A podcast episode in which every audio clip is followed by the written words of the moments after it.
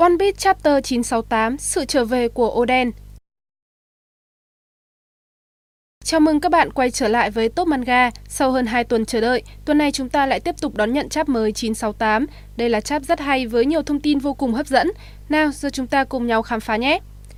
1. Tóm tắt One Piece Chapter 967 Tiếp theo One Piece 967 kể về cuộc phiêu lưu của Roger. Trong chap 967, Roger bắt đầu đi tìm kiếm các phiến Bonnie Glee. Trên đường đi, Roger có một cuộc trò chuyện với Tom ở Water Seven. Sau đó Roger tới đảo nghề cá và giải mã phiến Bonnie ở Seawood. Hóa ra phiến đá này là một lời xin lỗi của Joy Boy. Tiếp theo, băng Roger cũng có tới Wano nhưng chỉ ở lại vài giờ. Biểu tượng gia tộc Kozuki được tìm thấy ở phiến đá Rod Bonnie cuối cùng. Khi họ đang đi tới hòn đảo cuối cùng, Buggy bị sốt cao và Xanh chăm sóc bệnh cho Buggy, nên cả Xanh và Buggy đều không thể tới Laptail được. Cuối cùng thì Roger đã hoàn thành chuyến đi một vòng thế giới mà chưa một ai làm được. Roger cười to trước kho báu One Piece và nói muốn được sinh cùng thời với Joy Boy và ông đã gọi hòn đảo cuối cùng này là Laptail. 2. One Piece Chapter 968 Vậy là sau khi tìm thấy hòn đảo cuối cùng và kho báu One Piece, Goldie Roger đã được xưng tụng là vua hải tặc. Sự kiện chấn động này khiến cả thế giới xôn xao, hải quân cũng dục dịch điều động quân đội chuẩn bị áp chế Roger. Tuy nhiên, căn bệnh của Roger đã đến giai đoạn cuối và ông đã đưa lại chiếc mũ cho Rayleigh để ra đi tự thú. Tình tiết này cũng báo hiệu sự trở về của Oden, nhưng lúc này, Wano ngày trở về đã không còn như Wano lúc ra đi như Oden từng mừng tượng. Orochi đã bắt tay với Kaido đem nhà máy đến sản xuất vũ khí, đẩy Zano của Oden ra đường. Kho báu để lại Oden ký sự sau khi Roger trở về từ Laptel. Đó, Taro hỏi ông một câu gì đó, thế rồi nó bắt đầu khóc như mưa. Cả thế giới náo loạn bởi sự ra đời của vua hải tặc, hải quân bắt đầu hành động quyết liệt. Của cải, danh vọng, quyền lực, người đàn ông đó đã có được tất cả, vua hải tặc Gold Roger. Phải là Goldie Roger, nhưng cái danh hiệu vua hải tặc này không tệ đâu. Giờ chúng ta đã biết vì sao chính quyền làm vậy, lý do chúng giấu tên anh. Thế giới bắt đầu dùng một cái tên để gọi tất cả những thứ mà Roger thu được, kho báu ẩn giấu One Piece. Tất cả chẳng biết gì về nó hết, mà Roger bởi danh tiếng của ông sẽ có thêm nhiều kẻ địch tìm tới chúng ta. Chúng mày xông lên băm xác Roger, phát hiện tàu của Roger, xông lên cướp phá, lột sạch Roger. Nghĩ lại thì mọi thứ cứ như một phép màu, nhờ mọi người sẵn sàng liều mạng cả, tôi chỉ có lòng biết ơn sâu sắc với các cậu mà thôi. Ôi già thuyền trưởng, sao tự nhiên nói đến cái chuyện đó làm gì? Ngớ ngẩn thật, xấu hổ lắm.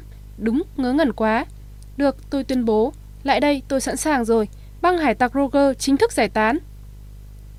Ngài sẽ ra đời, đức vua của chúng ta sẽ ra đời.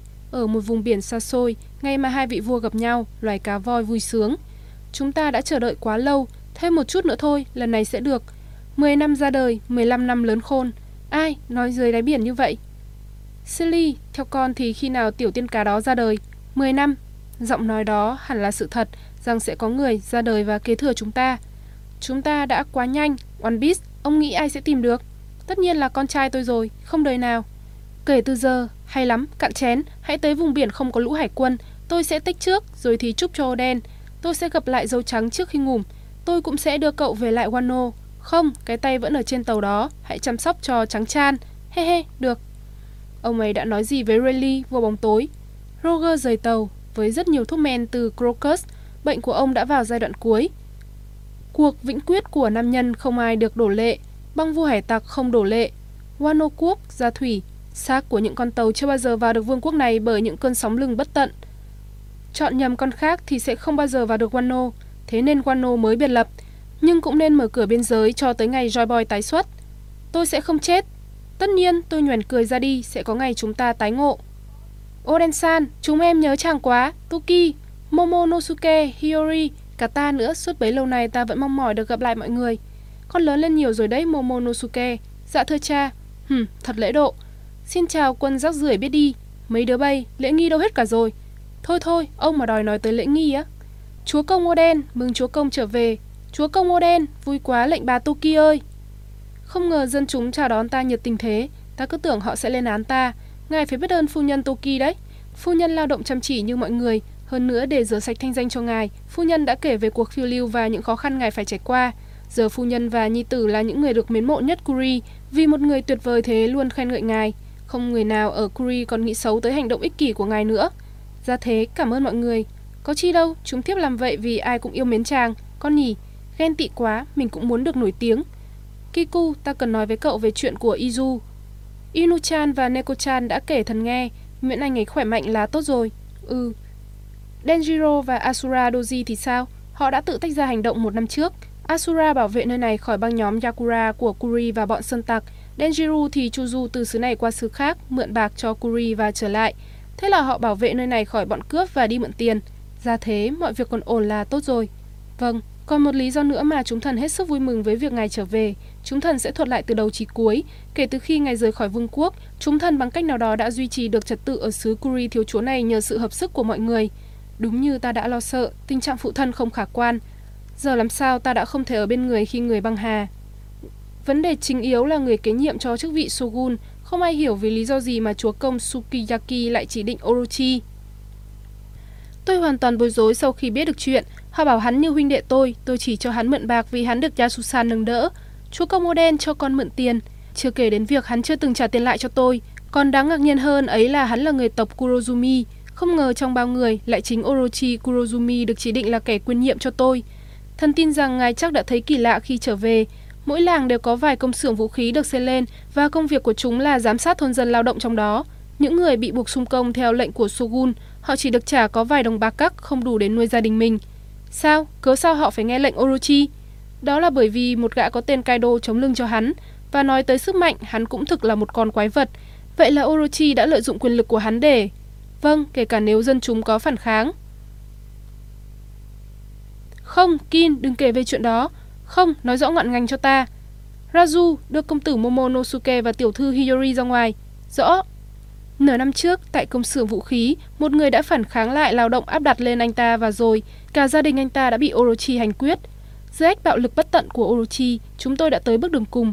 Chúng tôi để sự giận dữ làm quẫn trí và bắt đầu tấn công lâu đài của Orochi ở Hoa Đô.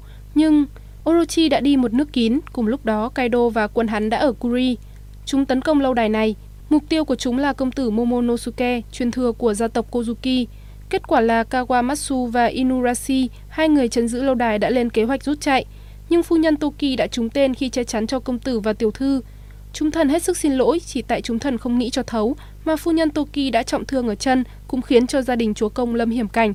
Chúng thần thực sự hối hận, xin chúa công hãy lượng thứ. Ta xem nào Toki, không sao đâu chàng, vết thương đã lành rồi. Nàng đã trúng tên, nàng đã bảo vệ các hài tử của ta, hẳn phải đau lắm. Khoan đã ô đen, nếu như chàng nổi giận chỉ vì chuyện đó, vậy thì kẻ thù lại. Chỉ vì chuyện đó, Toki, nàng chưa bao giờ nghe tới những sự tích của ta phải không? Ta thừa biết những trò của Orochi, mấy đứa bay bảo vệ nhà ta, thủ hộ Kuri. Dù tôi không nắm rõ hết mọi chi tiết rắc rối, tôi đại khái đã hiểu, khoan đã chúa công Oden, một thằng ngu đã thống trị Wano. Tên ngu xuẩn yếu nhược ấy đã dựa hơi sức mạnh của bọn hải tặc mạnh bằng cách bế quan tỏa càng và ngăn bất cứ ai phiền toái có thể can dự vào. Hắn sắp sửa biến vương quốc này thành địa ngục. Oden Kozuki đang hướng tới. Hoa Đô báo cho Orochi. Chúa công Oden đã trở về, người kế vị chính thức. Ngài có trở thành Shogun chứ? Shogun Orochi xin hãy trả lời. Á, à, Oden Kozuki đã nhập thành. Toàn bộ binh lính đều đã bị hạ, mau chạy đi. Khoan, Oden, hãy cân nhắc cẩn thận. Ngươi mà chém ta, Kaido sẽ không để yên. Hãy nghĩ tới hậu quả dành cho vương quốc này. Cứ chém ngươi trước. Đúng rồi, hắn là một thằng điên. Vậy là Orochi đã làm bị thương Toki, vợ của Oden. Điều này khiến Oden tức điên lên lao đến tận phủ của Orochi để tính sổ. Chi tiết này cũng khép lại chap 968. Tin vui là tuần sau sẽ vẫn có chap mới cho các fan của One Piece. Hãy cho Top Manga biết suy nghĩ của bạn về chương này nhé. Cảm ơn các bạn đã chú ý theo dõi. Đừng quên subscribe, like và share ủng hộ Top Manga.